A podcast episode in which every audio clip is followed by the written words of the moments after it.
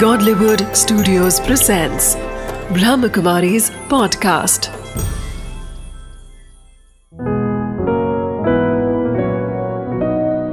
ज़िंदगी बने आसान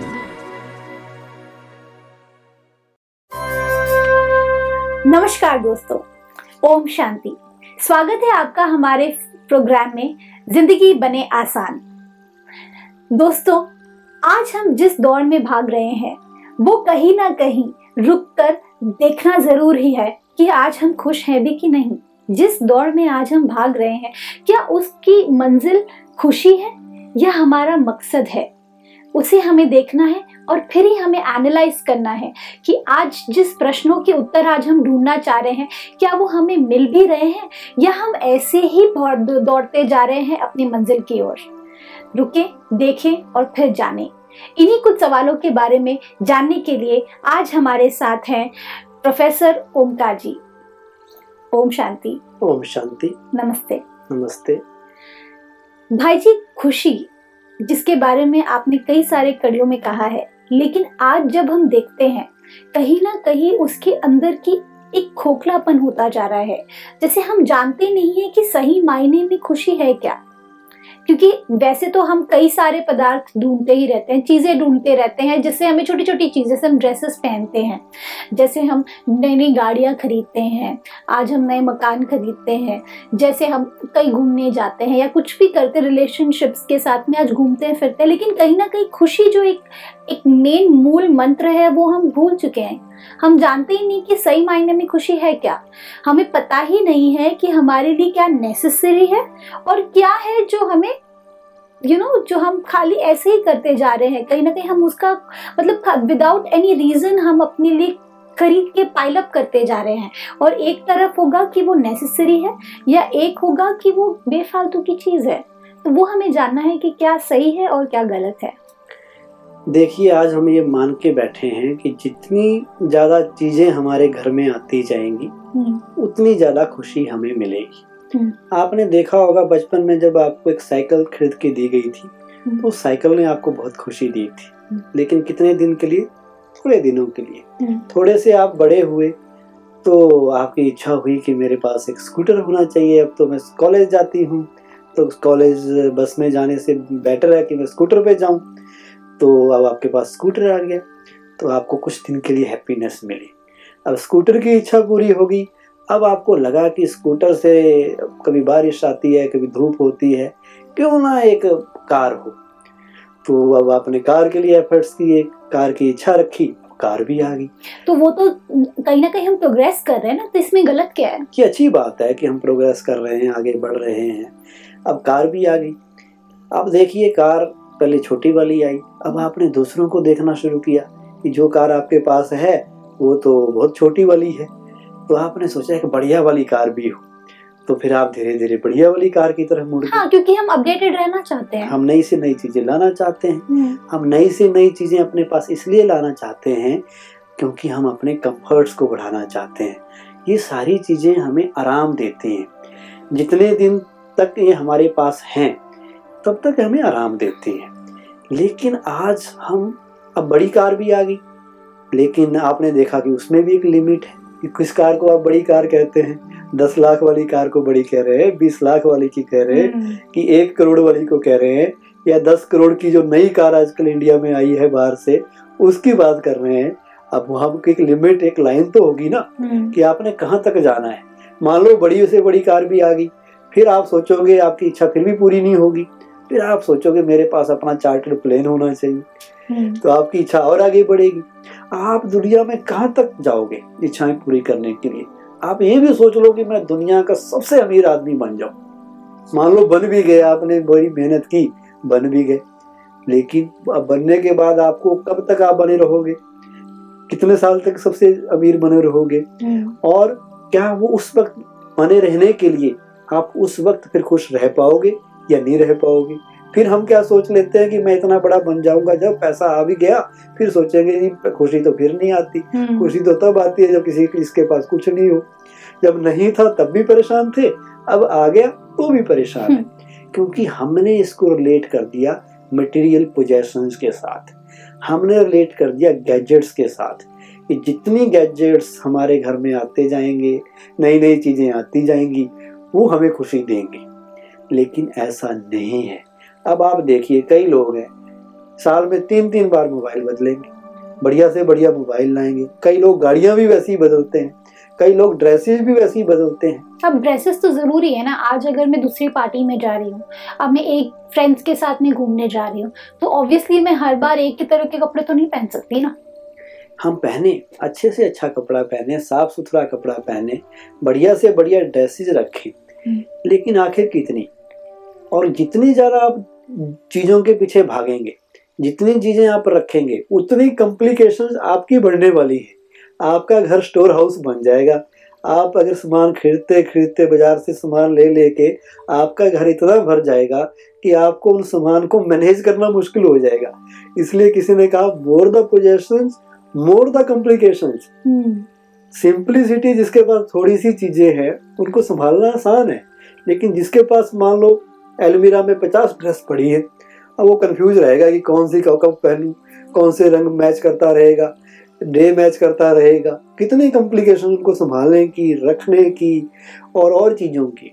लेकिन आखिर आदमी को चाहिए क्या? महात्मा गांधी जी कहते थे कि भगवान हमारी आवश्यकताएँ पूरी करता है, इच्छाएँ पूरी नहीं करता। इच्छाओं का कोई अंत नहीं है। आपको चाहिए कितना?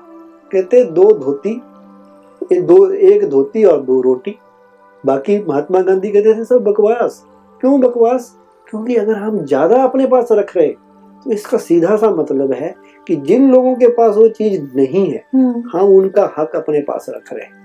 जो कुदरत ने चीज़ें सबके लिए बनाई है अगर हम चीज़ किसी चीज़ को वेस्ट कर रहे हैं ज़रूरत से ज़्यादा रख रहे हैं तो इसका मतलब जिन लोगों के पास वो नहीं है हम उनका हक अपने पास रख रहे हैं। इसलिए हम थोड़ा सा अपने ऊपर को नज़र रखें। शायद हम ब्लेस्ड है ना? We are more blessed comparatively आज जिनके पास नहीं है आज हमारे पास जो भगवान दे रहे हैं आज अगर मुझे अगर मैं एवरी डे अगर एवरी सेकेंड डे पे पार्टी में जाती हूँ तो आज मुझे अगर किसी ऑब्वियसली मैं सेम तरह के कपड़े तो नहीं पहन सकती every time I will prefer new clothes तो ऐसे में मैं क्या गलत कर रही हूँ? मैं गलत नहीं कर रही हूँ मैं ब्लेस्ड हूँ अच्छी बात है लेकिन इस दुनिया में जो ब्लेस्ड नहीं है उनके प्रति भी तो हमारा फ़र्ज़ है।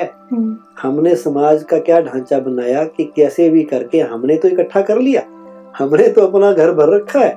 चाहे कैसे भी किया हमारी किस्मत अच्छी थी भाग्य अच्छा था लेकिन जो नहीं है जिनके पास वो भी तो हमारे भाई बंधु हैं अगर हम उनको ऊपर भी ध्यान दें उनको भी अपना माने उनको वो भी तो हमारे देश के लोग हैं वो भी तो हमारे देश के नागरिक हैं। जिन रिसोर्सिस के ऊपर हमारा हक है जिसको हम अपने को ब्लेस्ड मान रहे हैं, क्या उनका हक नहीं है? उनका भी उतना ही हक है। वो सिंपल लोग हैं, वो चलाक नहीं है, वो पैसा कमाने के जो तरीके हमें आ गए, हमने कमा लिया, अपने को रिच बना लिया, शायद उनको वो नहीं आते। लेकिन है तो वो भी इंसान। क्या उनके प्रति हमारा फ़र्ज़ नहीं है? अगर उनका हक लेके हम अपने आप को ले रहे हैं तो ये भी एक न्याय नहीं है। हाँ हम पार्टीज़ में जा रहे हैं हमारी ज़रूरतें हैं हमें अच्छी से अच्छी ड्रेस पहननी है कोई बात नहीं उतना रखिए। लेकिन एक लाइन आपको ड्रा करनी पड़ेगी जो लाइन है आवश्यकता और इच्छाओं के बीच में। इच्छाओं का तो एंड ही कोई नहीं है मैं बताऊँ। आज एक इच्छा पैदा होती है दूसरी आ जाती है दूसरी पूरी होती है तीसरी आ जाती है। महात्मा बुद्ध भी कहते थे कि जो संसार दुखों का घर है और दुखों का कारण क्या है? हमारी इच्छाएँ। इच्छाएँ मन को भटका रही हैं। इच्छाएँ हमारे विचारों को छोटा कर रही हैं। इच्छाएँ लोभ को बढ़ाती हैं, लालच को बढ़ाती हैं। ये करप्शन क्यों हो रही है? रिश्वतखोरी क्यों समाज में फैली है? इच्छाओं का ही तो अंत नहीं है। वो सोचते हैं कि जैसे हो, कैसे हो, मेरे पास पैसे आ जाए और उसके लिए मैं चाहे कोई भी पापड़ बेलूं पर मैं रिच बन जाऊँ। एक तो है कि आप ईमानदारी से रिच बने हुए हैं, मेहनत से बने हुए हैं। वो भी अच्छी बात है। लेकिन फिर भी आप रिच हैं आपके पास है उतनी ताकत। उसका अच्छा इस्तेमाल कीजिए ना। उसको जितने आपको चाहिए उतना इस्तेमाल कीजिए। बाकी उस चीज़ को दूसरों के भले में लगाइए वो आपकी महानता होगी। और इच्छाओं के गुलाम कभी ना बनो। इच्छाएँ के पीछे जो भागता है वो कभी भी सुखी नहीं बन सकता। इच्छाएँ चाहिए हमें थोड़ी थोड़ी इच्छाएँ तो चाहिए। हमें आवश्यकताओं को पूरा करना है इच्छाएँ चाहिए लेकिन कंट्रोल्ड वे में। कितनी जो कितने वाला कॉन्सेप्ट है कि आखिर कहाँ तक मुझे जाना है? तो वो लिमिट कौन तय करेगा? वो लिमिट मुझे तय करनी है। वो मुझे सोचना है कि मेरे रिसोर्सेज कितने हैं और उन रिसोर्सेज में से उनका बेस्ट वे में यूटिलाइजेशन मैं से मैंने कैसे करना है। और ये याद रख के कि जितना ज़्यादा मैं उनको बढ़ाऊँगा इच्छाओं को बढ़ाऊँगा ज़्यादा से ज़्यादा चीज़ें इकट्ठी करने की सोचूँगा वो मेरी कॉम्प्लिकेशंस भी उतनी ही बढ़ाएँगी। तो मैं उस वक्त ये याद रखें कि इच्छा हमें फालतू की इच्छा ना रखें। इच्छा रखें ज़रूर। इच्छा रखनी है तो अच्छा बनने की इच्छा रखो। हम्म, इच्छा रखनी है दूसरों की मदद करने की इच्छा रखो। इच्छा रखनी है तो उस परमात्मा से मिलने की इच्छा रखनी चाहिए। इच्छा रखनी है तो मनुष्य से देवता अच्छा इंसान बनने की इच्छा रखो। एक अच्छे सिटीजन अपने देश की बनने की इच्छा रखो। लेकिन ये फालतू की इच्छाएँ कि मैं इतना बना लूँ इतना बना लूँ इतना इकट्ठा कर लूँ करो। लेकिन कहाँ तक? वो चीज़ ज़रूर याद रखो और उसके पीछे अपनी असली चीज़ जो है खुशी। उसको ना छोड़ो। हम्म, इच्छाओं के जंजाल में ना फंसो। इच्छाओं के ऊपर एक क्रॉस चेक रखो कि मुझे आखिर कहीं ना कहीं तो सेटिस्फाई होना पड़ेगा। बिल्कुल। और इच्छाएँ आपको सेटिस्फाई होने नहीं देगी। और जो आदमी सेटिस्फाइड है वही सुखी है। संतुष्टता सबसे बड़ा खजाना है। अगर आपके पास सब कुछ है मान लो आपने सौ ड्रेस भी रख ली। हम्म, लेकिन आप संतुष्ट फिर नहीं है तो आपको खुशी मिलेगी? नहीं। आपको लगेगा कि नहीं मेरे पास ये ड्रेस नहीं रही अब उस रंग की नहीं आई वो वाली नहीं आई जो आजकल नई फ़ैशन वाली आई है। ये तो ओल्ड होगी अब। तो आप उसी जंजाल में उलझे रहोगे कि कौन सी खरीदूं कौन सी पहनूं कब क्या करूँ। और जिसके पास सिंपल सी ज़िंदगी है दो रोटी दो ड्रेस दो नहीं रखो चार रख लो दस रख लो कितनी चाहिए हमारी? आप सौ ड्रेस भी रख लो सपोज़ लेकिन पहनोगे कितने at a time one at a time पहने तो वन एट ए टाइम पड़ेगी। Yeah. अच्छा आप कितने भी जूतों की जोड़ियाँ ले लो कितनी पहन सकते हो वन एट ए टाइम कितना आलीशान बंगला बना लो समुद्र के बीच में बना लो धरती के नीचे बना लो ऊपर आसमान में पचास मंजिलें उसकी बना लो। ऊपर ही आपके प्लेन रुक रहे हैं आपकी छत पे ऊपर ही अंदर ही आपकी पार्किंग भी हो रही है इतनी बड़ी बड़ी बिल्डिंग भी बना लो। लेकिन आपको चाहिए कितनी आखिर? आपने सोना कितने बेड पे? हम्म। वही छह फुट तीन फुट का बेड तीन फुट चौड़ा और छह फुट लंबा। आप ऐसे तो नहीं कि सौ फुट लंबा बेड बना लोगे। बहुत बड़ा कमरा बना लोगे। कई कमरों में सोया करोगे कभी इस कमरे में कभी उस कमरे में। हमें चाहिए क्या? चाहिए बहुत कम। और हम खरीद बहुत ज़्यादा रहे हैं इकट्ठा बहुत ज़्यादा कर रहे हैं। और यही कॉम्प्लिकेशंस हमें प्रॉब्लम में डालती है। जी। भाई जी, आपने जैसे अभी कहा कि हमारी इच्छाएँ जो हैं, वो हमें लिमिटेड रखनी है। हमें अपनी आवश्यकताएँ और इच्छाओं के बीच में बहुत अच्छा कंपैरिजन आपने बताया। ये बात तो मैं समझ गई। लेकिन कहीं ना कहीं, जैसे अभी आज स्टूडेंट्स हैं स्टूडेंट्स जैसे एग्जामिनेशन के लिए तैयारियाँ कर रहे होते हैं तो वो तो मेहनत तो बहुत करते हैं। लेकिन उससे पहले एक डर सा रहता है कि पता नहीं हम हम पास होंगे कि नहीं होंगे? या मुझे बेटर नंबर्स मिलेंगे या नहीं मिलेंगे? वो जो चीज़ जो फियर एक रहता है उसे कैसे ओवरकम किया जाए? बहुत दफ़ा ऐसा होता है कि हम जब किसी एग्ज़ाम में बैठते हैं कुछ चीज़ करते हैं तो दो तरह की सिचुएशन हमारे माइंड में रहती हैं। हम्म, कि कहीं ये ना हो जाए कहीं वो ना हो जाए डर रहता है। और डर के ऊपर कहा जाता है कि 90 परसेंट जो डर है ना फियर है। वो इमेजिनरी होता है काल्पनिक होता है। उसमें असलियत में कुछ होता नहीं। हम मन ही मन सोचते रहते हैं ये ना हो जाए वो ना हो जाए। तो एग्जामिनेशन फीवर की आपने बात की वो आ जाता है नॉर्मली और डर का कारण है अज्ञानता समझ की कमी। हम्म, और एफर्ट्स ना करना। अब जो स्टूडेंट सारा साल मेहनत करता है मैं इंजीनियरिंग कॉलेज में प्रोफेसर रहा हूँ मुझे पता है। इसीलिए मैंने ये सवाल पूछा क्योंकि एज अ प्रोफेसर आप इसे बेटर टेक दे पाएँगे। तो बच्चे जो सारा साल एफर्ट्स करते हैं हम्म, वो एग्ज़ाम के दिन में रिलैक्स होके सोते हैं। उन्हें कोई चिंता नहीं होती क्योंकि उन्हें सब कुछ आता है। और जो सारा साल नहीं पढ़ते उनका क्या हाल होता है एग्जामिनेशन के दिनों में? इधर भागेंगे उधर भागेंगे नोट्स इकट्ठे करेंगे कहीं से बुक्स खरीदेंगे। हम्म, फिर अगर कोई गड़बड़ हो गई कोई रिलेटिव आ गया कोई दोस्त आ गया तो पढ़ ही नहीं पाएँगे क्योंकि एक ही दिन है। अब वो दोस्त को अटेंड करें या पढ़ाई करें तो उन लोगों को डर की फीलिंग आती है।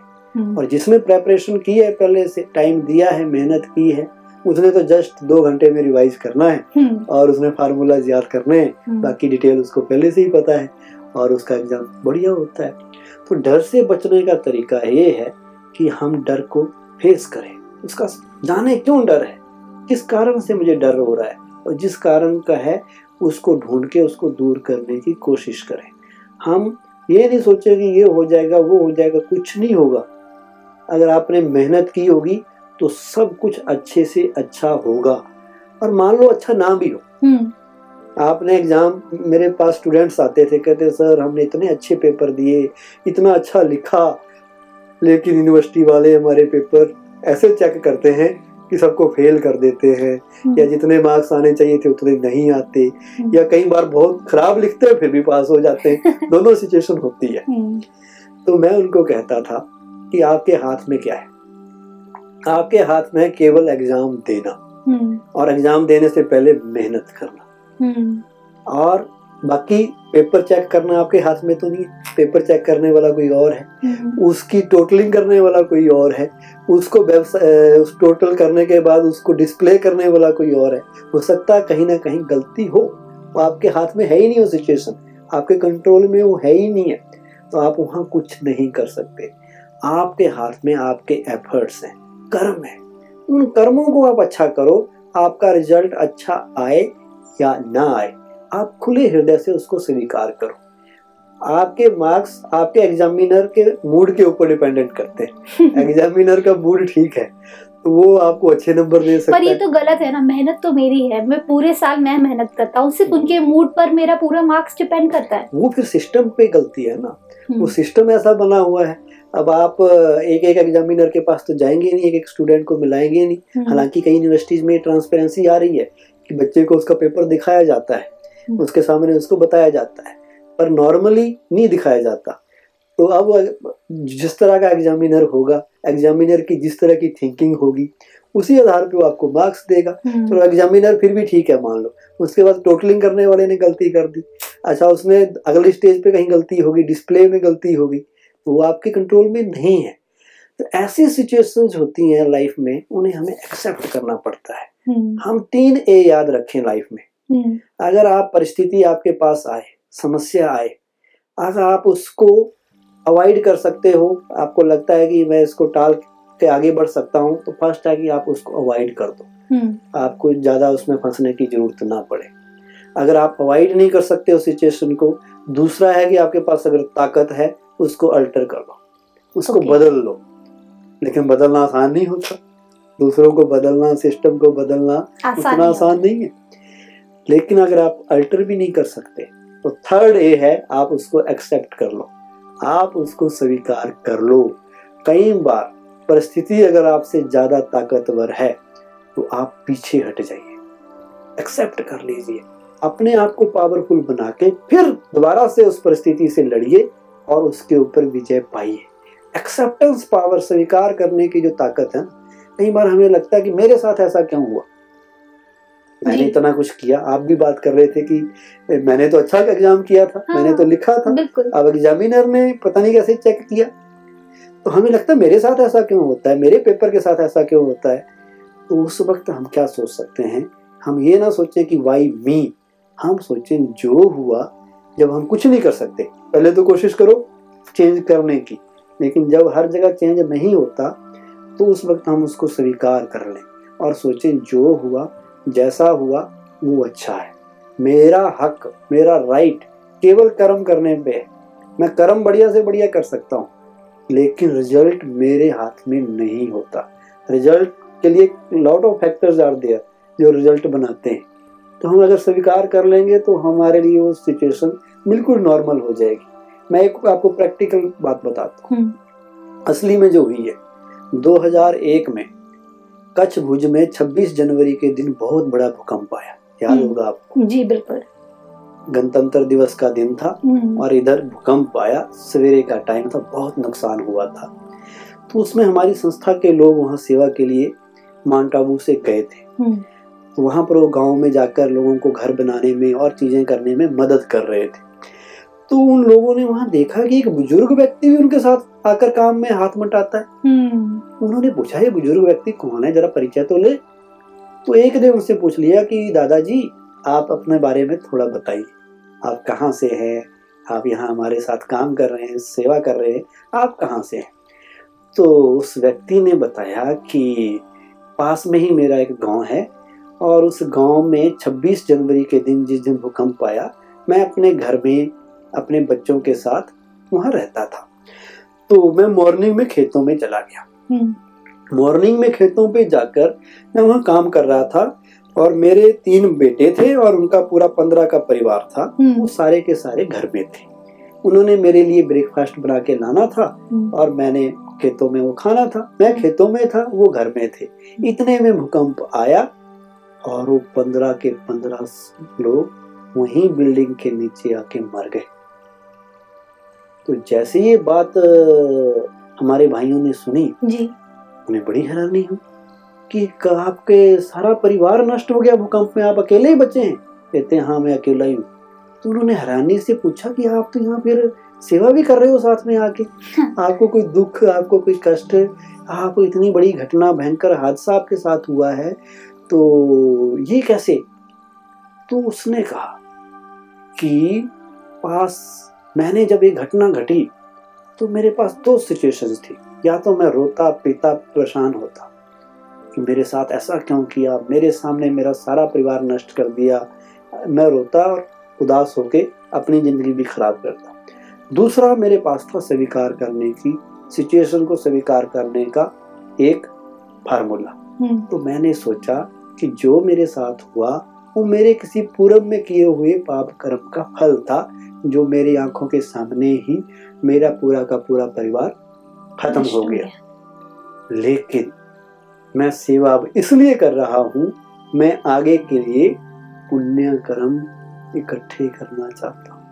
मैं लोगों की दुआएँ लेना चाहता हूँ, लोगों के काम आना चाहता हूँ, उनका भला करना चाहता हूँ। देखिए कितनी बड़ी सिचुएशन और उसने उसको स्वीकार किया। स्वीकार किया तो वो व्यक्ति डिस्टर्ब नहीं हुआ। वो अंदर से स्टेबल था तो और लेकिन इतनी स्ट्रेंथ आती कहाँ से? इतने बड़े इतनी बड़ी पेन और इतना बड़ा लॉस उनका हुआ है। ये ये ये बहुत आसान है कहना लेकिन जब हम करने को जाते हैं तो इसमें बहुत ज़्यादा स्ट्रेंथ की ज़रूरत होती है। अपने अपने सभी लोगों को एक साथ खो देना और फिर उसके बाद में उठ करके दूसरों की मदद करने के लिए चल पड़ना ये कहाँ से ये ये स्ट्रेंथ कहाँ से आती है? ये स्ट्रेंथ इनर स्ट्रेंथ से कहते हैं आंतरिक शक्ति। हम्म, कि हम अंदर से अपने आप को इतना मज़बूत बनाएँ हम्म, कि कुछ भी हो जाए हमारे साथ कितना भी भयंकर हादसा हो जाए कोई हाथ काट दे तलवार से सिर भी काट दे, लेकिन हम फिर भी डिस्टर्ब ना हो। ऐसी ताकत के लिए हमें अंदर से अपने आप को एम्पावर करना होता है। मेंटल स्ट्रेंथ चाहिए इसके लिए। ये केवल सुनने की बात नहीं है। हाँ क्योंकि कहीं ना कहीं जब हम इतने बड़े लॉस से गुजर रहे होते हैं तो बहुत स्ट्रॉन्ग पेन रहता है। जैसे अपने आप को पूरी तरह से अकेला महसूस करते हैं। जैसे सब कुछ एक साथ में अपने हाथ से बिखर जाता है। ऐसे में अप- जैसे अभी आज भी किसी के घर में अगर किसी की शरीर छोड़ते हैं कोई तो एक घर का एक माहौल ही एकदम उदास सा हो जाता है। कोई जानता नहीं है कि किस तरह से उस लॉस को भरा जाए। तो ऐसे में जिनके घर में जिनके घर में शरीर छोड़ते हैं लोग तो उनके लिए भी आपकी क्या राय है? मान लो किसी के घर में किसी की डेथ हो गई। हम्म, एक डेथ है कि आपकी नेचुरल जिस स्टेज पे होती है बुढ़ापे में आती है तब आदमी इतना दुखी नहीं होता। सबको पता है कि जाना है। एक है कि किसी की यंग एज में ही डेथ हो जाती है। किसी का एक एक बेटा था वो जवानी में चला गया। तो उस वक्त ऐसा सदमा आदमी को लगता है कि वो घबरा जाता है डिप्रेशन में चला जाता है। उस वक्त भी वही इनर स्ट्रेंथ हमें चाहिए। एक तो सिचुएशन को अंडरस्टैंड करने की ताकत चाहिए कि हम सिचुएशन को समझें कि जो हुआ है उसके पीछे क्या कारण है और जो हुआ है अब उसमें मैं क्या बेस्ट कर सकता हूँ? हम्म, एक तो है कि मैं सिर पकड़ कर रोता रहूँ हम्म, और एक है कि अब मैं उससे कोई बेस्ट ढूंढ के अपने आप को कोई ना कोई अच्छा थॉट दे के कि जिस व्यक्ति ने जाना था उसका कर्म जितना था जितना उसका यहाँ पर पार्ट था इस दुनिया में उसने बजाया और वो चला गया। हम्म, अब ड्रामा में आप देखिए कोई किसी का प्ले में पहले खत्म हो जाता है रोल किसी का बाद में होता है। अब हम सोचे कि उसका हिसाब किताब उसका हमारे साथ जो भी था वो अब पूरा हुआ इसलिए वो अगली यात्रा में चला गया।